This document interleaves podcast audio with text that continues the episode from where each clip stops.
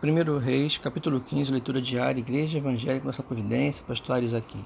18 ano do rei Jeroboão, filho de Nabate, Abias começou a reinar sobre Judá.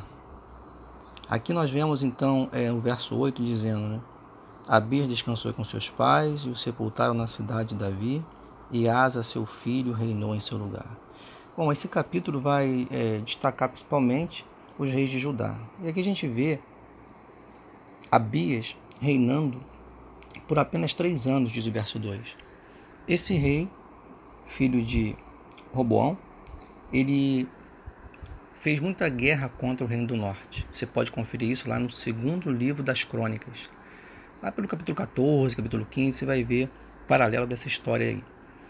E a gente vê então como é fácil né, é, ir pelo caminho errado, porque o texto vai dizer que ele também seguiu os pecados, verso 3, do seu pai, se dedicando à idolatria e levando Israel para o erro. É muito fácil errar, é só dar né, vazão à carne.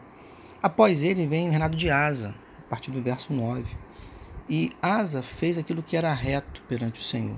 Ele agradou o coração de Deus, diz o verso 11. E lá no segundo livro das crônicas a gente vai ver como esse Asa, né, ele a maior parte do tempo ele atuou. Ele teve até 10 anos de paz, diz lá o capítulo 14, versículo 1 do segundo livro das Crônicas. No capítulo 15 das Crônicas, uma coisa interessante, diz assim, ó, este saiu ao encontro de Asa e lhe disse, o profeta, né? Ouvi-me, Asa e todo Judá e Benjamim, o Senhor está convosco enquanto vós estás com ele. Se o buscardes, ele se deixará achar. Porém, se o deixardes, os deixará.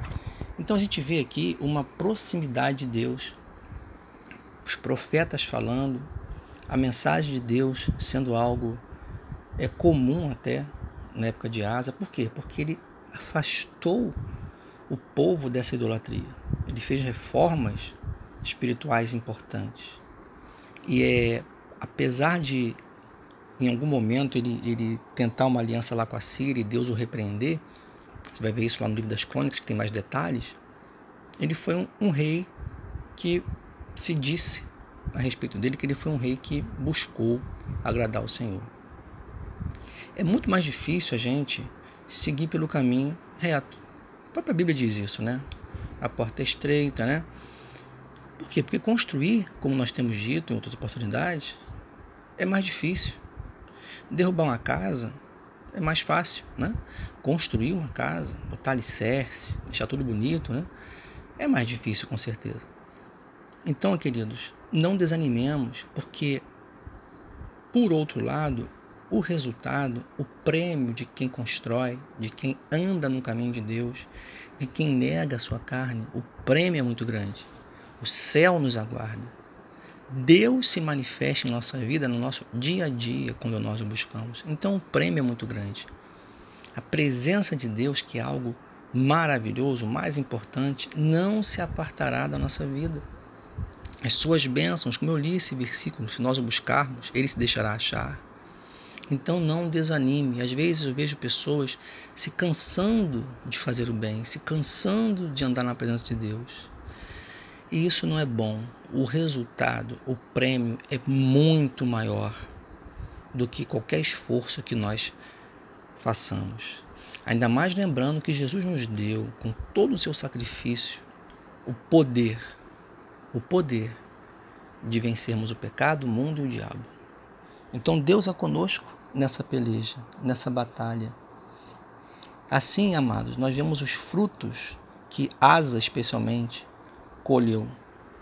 A narrativa bíblica começa a falar desse, desse período né, de, de sequência de reis bons, sequência de reis ruins, para mostrar para mostrar para a gente o quanto Israel, quanto o reino do sul, eu quero dizer, tinha paz, tinha abundância, enquanto eles buscavam o caminho do Senhor. E assim é na sua vida.